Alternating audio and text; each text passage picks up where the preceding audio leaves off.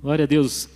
Mateus 8, 18 diz assim: E Jesus, vendo em torno de si uma grande multidão, ordenou que passassem para o outro lado. E aproximando-se dele um escriba, disse-lhe: Mestre, aonde quer que fores, eu te seguirei. E disse Jesus: As raposas têm covis e as aves do céu têm ninhos, mas o filho do homem não tem onde reclinar a cabeça. E outro de seus discípulos lhe disse: Senhor, permite-me que primeiramente vá sepultar meu pai. Jesus, porém, disse-lhe: Segue-me e deixa os mortos sepultar os seus mortos. E entrando ele no barco, seus discípulos o seguiram. Glória a Deus, amém? Eu queria falar nessa noite sobre o desafio de seguir a Cristo. A vida cristã não é uma religião. Temos ouvido o pastor Márcio falar isso aqui tantas vezes, não é? Que a vida cristã não é uma religião, mas é um relacionamento com uma pessoa, ou seja, com Jesus Cristo. E esse relacionamento, ele pode ser expresso de tantas formas. Mas uma delas que eu queria destacar nessa noite é o nosso compromisso de seguir a Cristo. Se você segue a Cristo, você tem uma série de desafios, você tem uma série de bênçãos, você tem uma série de garantias, e seguir a Cristo não é seguir líderes religiosos. É claro que você precisa de líderes, eu preciso de líderes, mas o nosso compromisso é seguir Jesus. Porque se um líder se desviar do caminho do Evangelho, nós não vamos atrás dele, porque nós estamos seguindo a Jesus Cristo. Então, nosso compromisso é com Ele. Eu, como, como pastor, como líder, o máximo que eu posso fazer por você é te ajudar a seguir Jesus. Não é dizer assim, vem atrás de mim. Não meu trabalho é falar: olha, siga Jesus, siga Jesus, siga Jesus. Em algum momento em que você de repente está perdido e não sabe onde está Jesus, o meu papel é dizer: calma, Jesus está aqui. Siga Jesus. E seguir Jesus tem algumas implicações. Não é Jesus que vai te seguir. Não tome muito cuidado com algumas distorções do nosso coração e da nossa mente. Algumas vezes nós queremos que Jesus nos siga. Nós estamos invertendo as coisas. Mas quando é que isso acontece? É quando eu escolho, eu decido, eu resolvo e falo, falo assim: Jesus, abençoa agora. Mas não é assim. Você tem, tem que primeiro falar com Jesus. Jesus, é por aqui que eu tenho que ir. Jesus, qual que é a direção? É esta. Está certo eu fazer assim? Não é pedir a bênção depois, é pedir a direção antes. Então, você já teve a experiência de estar seguindo um carro, você dirigindo, seguindo um carro? Isso é muito comum, não é, não é mesmo? Quando a gente, a gente não sabe o endereço, não sabe o caminho, e tem alguém que sabe, a gente diz assim: Eu te sigo. Então, você vai ali, na boa, né? Como se diz. Você não vai acelerar demais, você, ah, você vai manter o ritmo da, da outra pessoa. Você não vai parar e ficar para trás. Você também não vai passar na frente. Não é isso? Agora tem gente passando na frente de Jesus. Como é que é isso, passar na frente de Jesus? É naquela situação em que você acha que Jesus está demorando demais. Então você fala assim: ah, eu vou resolver isso aqui. Pode ser um relacionamento, não é isso? O rapaz está querendo namorar e Jesus está demorando para trazer a namorada. Ele fala assim: ah, eu vou namorar com aquela moça ali mundana mesmo. Está passando na frente de Jesus. Se você é um seguidor, você não pode passar na frente, ainda que esteja demorando. Você está seguindo? Jesus parou? Pare também. Ah, Jesus, mas está demorando. Fica quieto, porque você está seguindo a Cristo. Agora, quando nós seguimos Jesus, a nossa vida tem algumas, algumas características e alguns critérios. Eu sigo a Cristo, portanto, eu não vou a lugares onde Ele não vai, eu não frequento lugares que Ele não frequenta. Eu não vou a um baile funk, porque imagino que Jesus não está indo lá. Eu não vou a um prostíbulo, porque imagino que Jesus não está indo lá. Você nunca vai me encontrar numa boate, porque eu imagino que Jesus não frequenta esses lugares. Então, a nossa vida tem algumas características se estamos seguindo a Cristo. E quando nós o seguimos, alguma coisa fica para trás. Você não pode seguir Jesus e levar um caminhão de mudança. Não, alguma coisa você tem que abandonar para poder seguir Jesus. Se você estiver apegado demais a muitas coisas, vai ficar difícil seguir Jesus. Então, eu queria falar um pouco sobre algumas situações ali dos evangelhos, quando Jesus andava fisicamente neste mundo, e a Bíblia diz que muitos o seguiam. Ele era seguido por, por grandes multidões. Para todo lado onde Jesus ia, havia grandes multidões atrás dele. A palavra multidão já seria suficiente, né? Mas você encontra na Bíblia essa expressão: grandes multidões. Era gente demais. Gente demais.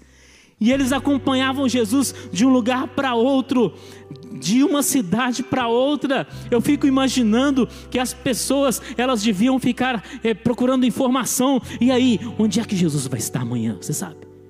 Ah, é Cafarnaum. É, Cafarnaum partiu Cafarnaum. Amanhã estou em Cafarnaum. Caravana para Cafarnaum. Quem vai? Caravana para Cafarnaum. Vou encontrar amanhã oito horas na porta do templo de Jerusalém. Ó, o camelo vai sair às oito e meia, então não se atrase. As pessoas iam assim, se ajuntando e acompanhando Jesus para todo lado, muita gente, muita gente. Mas havia diferente, diferentes tipos de pessoas seguindo Jesus. Elas poderiam parecer iguais, mas havia diferentes tipos. E eu queria que nós refletíssemos um pouco nessa noite sobre esses tipos de pessoas para vermos que tipo de seguidores somos nós. Então havia ali as multidões. Muita gente estava seguindo Jesus porque estava procurando uma bênção, estava procurando uma cura, estava precisando de um milagre, estava precisando de uma libertação. Quem sabe nós temos algumas pessoas aqui assim hoje, ou quem sabe você que nos assiste pela televisão. E a boa notícia é que Jesus cura, Jesus liberta, Jesus faz milagre. Jesus, ele oferece uma oportunidade para aquele que estava perdido. Mas isso não é tudo. Muitas pessoas estavam ali querendo bênçãos, mas havia um outro tipo de pessoas que estavam ali, os discípulos. O que é um discípulo? Um discípulo é um aprendiz, é um aluno mas não apenas um aluno, é um aprendiz, porque ele está aprendendo não só a teoria, mas a prática. O discípulo, ele está seguindo Jesus, não é por causa das bênçãos. O discípulo é abençoado? É, mas ele está seguindo Jesus por causa de Jesus e não do que Jesus pode fazer. Qual será a nossa posição?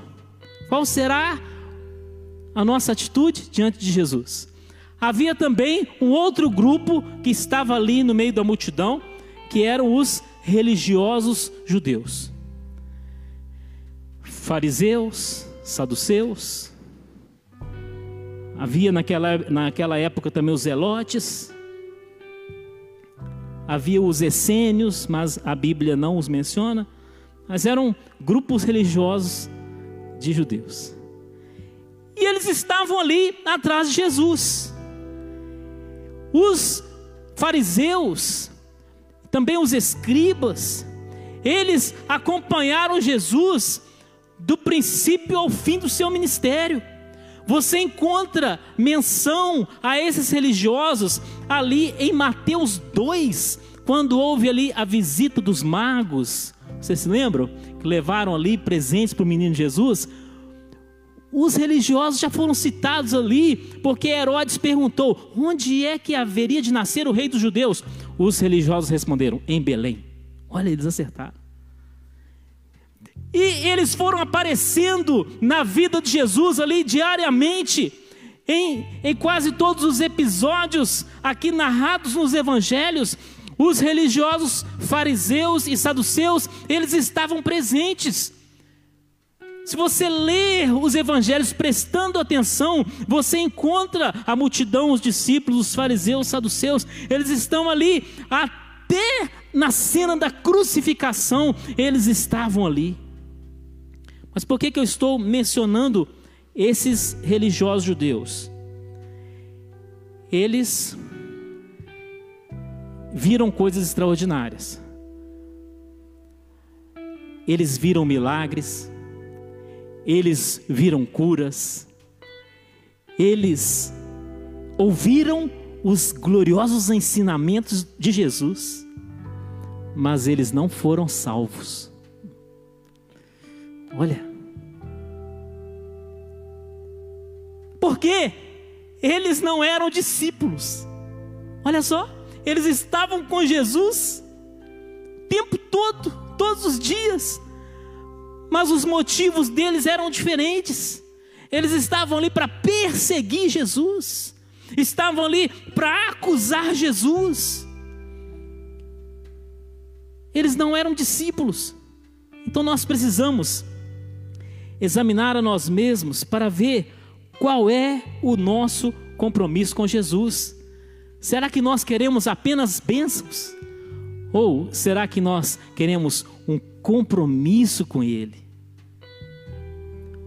O discípulo, ele não apenas acompanha Jesus, o discípulo tem compromisso com Jesus. A multidão está muito interessada nos, nas bênçãos e nos milagres.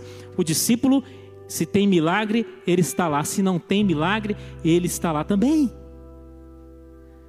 Se Jesus abençoa, o discípulo está lá. Se Jesus não abençoa, o discípulo está lá. Outra diferença importante é a obediência. O discípulo obedece ao mestre. Então, qual é a nossa posição? Qual é? Bênção todo mundo quer, mas obedecer poucos querem. Então, o desejo do Senhor é que nós obedeçamos. Essa diferença entre as pessoas que estavam perto de Jesus mudou o que? O resultado em suas vidas. Muitos foram salvos, mas muitos, talvez milhares que ali estavam, não foram salvos. Assim como acontece quando você quando você vai fazer pipoca, né, não, não, não necessariamente aquela do micro-ondas, mas você põe na panela ali um punhado de, de milho, não é isso? Coloca óleo, acende o fogo, tampa a panela. Isso anota aí para você fazer em casa.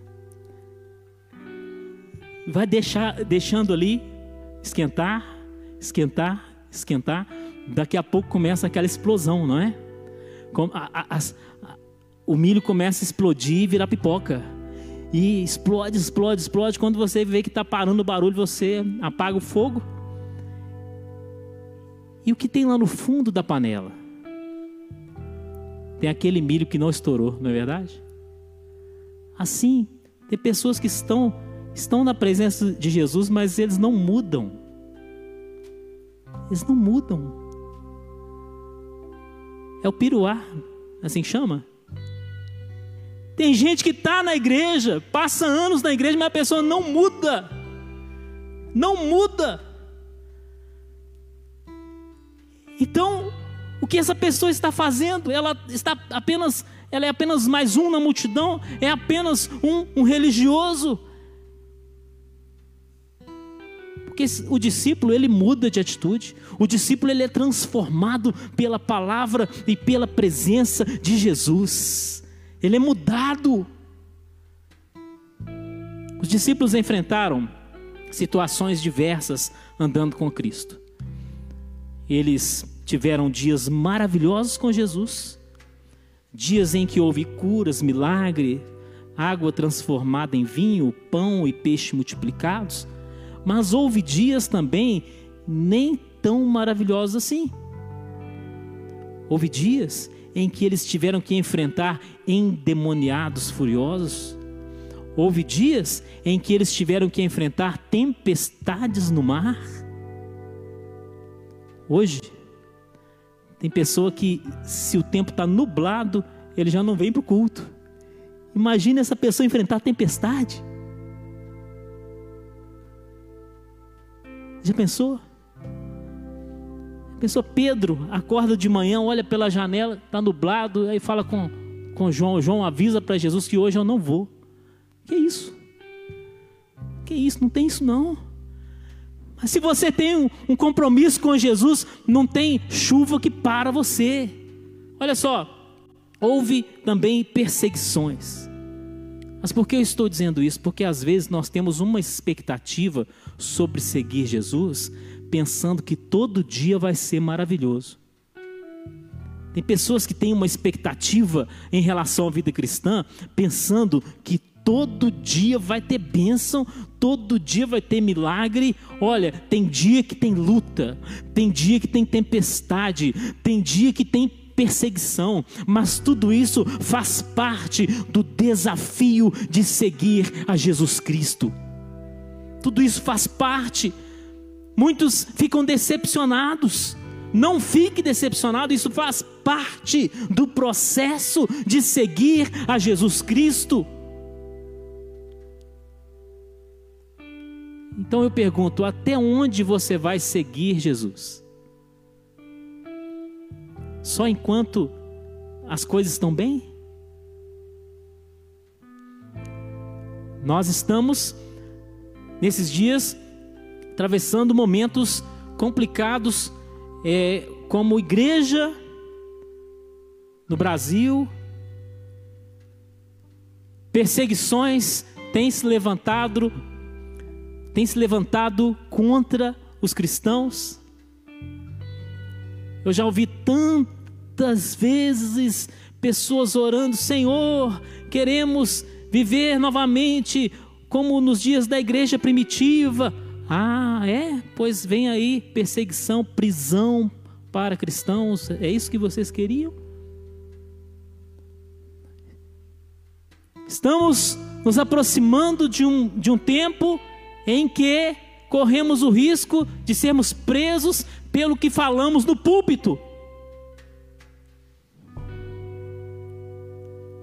Mas nós não vamos deixar de falar a verdade do Evangelho de Jesus Cristo.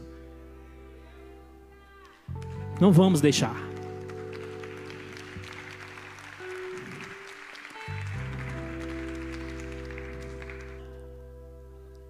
Quando as coisas ficaram difíceis, muitos seguidores de Jesus desanimaram, muitos seguidores desistiram de segui-lo. Quando os, os religiosos apertaram o cerco, as multidões desapareceram. Quando Jesus foi preso ali no jardim chamado Getsemane, todos os discípulos fugiram. Isso está escrito em Mateus 26, versículo 56. Todos os discípulos fugiram. Todos. Que decepção, hein? E a gente achando que aqueles discípulos iam, iam permanecer ali até a morte. Mas eles eram fracos como nós. Eles eram limitados como nós. Eles vacilavam às vezes como nós. Eles às vezes duvidavam, como nós, e eles fugiram. Por quê? Porque no caminho de Jesus tem uma cruz. Tem uma cruz. Não, não é só bênção, tem uma cruz. Então eles fugiram. Jesus foi preso, foi condenado, foi crucificado, foi morto mas no terceiro dia ele ressuscitou dentre os mortos. Aleluia! Ele ressuscitou. E agora, depois da ressurreição, o que Jesus fez? Jesus foi xingar os discípulos? Não, ele foi em busca deles. Eles que tinham fugido, Jesus foi em busca deles. Jesus, ele, ele apareceu para eles no cenáculo Jesus foi encontrá-los na praia quando eles estavam pescando. Jesus foi encontrar com dois deles no caminho de Emaús. Então a gente vê as iniciativas de Jesus para ajuntar o rebanho novamente. Por quê? Porque Jesus não desistiu dos seus discípulos. Quem sabe, quem sabe você desistiu de Jesus, mas Jesus não desistiu de você. Por isso ele foi atrás dos discípulos. E um deles, a quem Jesus deu uma especial atenção ali depois da ressurreição, foi Pedro. Eu acho muito interessante que lá em João 21, versículo 22. Olha só, o último capítulo do Evangelho de João. 21, 22. Jesus fala com Pedro o seguinte: segue-me. Jesus na praia, chamando Pedro e dizendo: segue-me. Essa cena nos lembra o quê? Quando Jesus chamou Pedro pela primeira vez. Agora Jesus chama Pedro de novo. Mas Senhor, eu te neguei três vezes. Pedro, segue-me. Senhor, mas depois de tudo que eu fiz, segue-me, Pedro. Senhor, mas não acabou? Não acabou, Pedro. Tenho muito mais para você. Tenho muito mais para a sua vida. Quem sabe existem pessoas aqui entre nós ou nos assistindo que desistiram de seguir a Cristo, mas Ele te diz: segue-me, vamos recomeçar, vamos, assim como lá no início, eu estou dizendo para você hoje novamente: segue-me, por quê? Porque a cruz não é o fim. A perseguição não é o fim. A luta não é o fim. Deus tem muito mais ainda. Deus tem mais para você. Deus tem mais para a sua vida. Mas não pense apenas em coisas materiais. Deus tem propósitos gloriosos para a sua vida, para te usar para a glória dele. Porque a cruz não é o fim, depois da cruz tem ressurreição, depois tem Pentecoste, depois tem uma obra missionária gloriosa para ser feita, e Jesus não desistiu de Pedro, Pedro continuava nos planos de Jesus. Da mesma forma, ele não desistiu de nós, e ele nos chama para segui-lo, ele nos chama aquele convite que ele fez para Pedro, quando disse: Pedro, segue-me. Esse convite é para você também. Escolha seguir a Cristo. Talvez você siga tantas pessoas nas redes sociais, não é? Siga a Cristo. Escolha seguir a Cristo. Por quê? Porque Jesus, depois da cruz, depois do túmulo, depois da ressurreição, ele foi para onde? Foi para a glória celestial. E é esse o destino que ele tem para nós. A glória celestial. Para estarmos eternamente perante a face do nosso Pai. Amém? Nós vamos orar nesse momento. Eu te convido a se colocar de pé.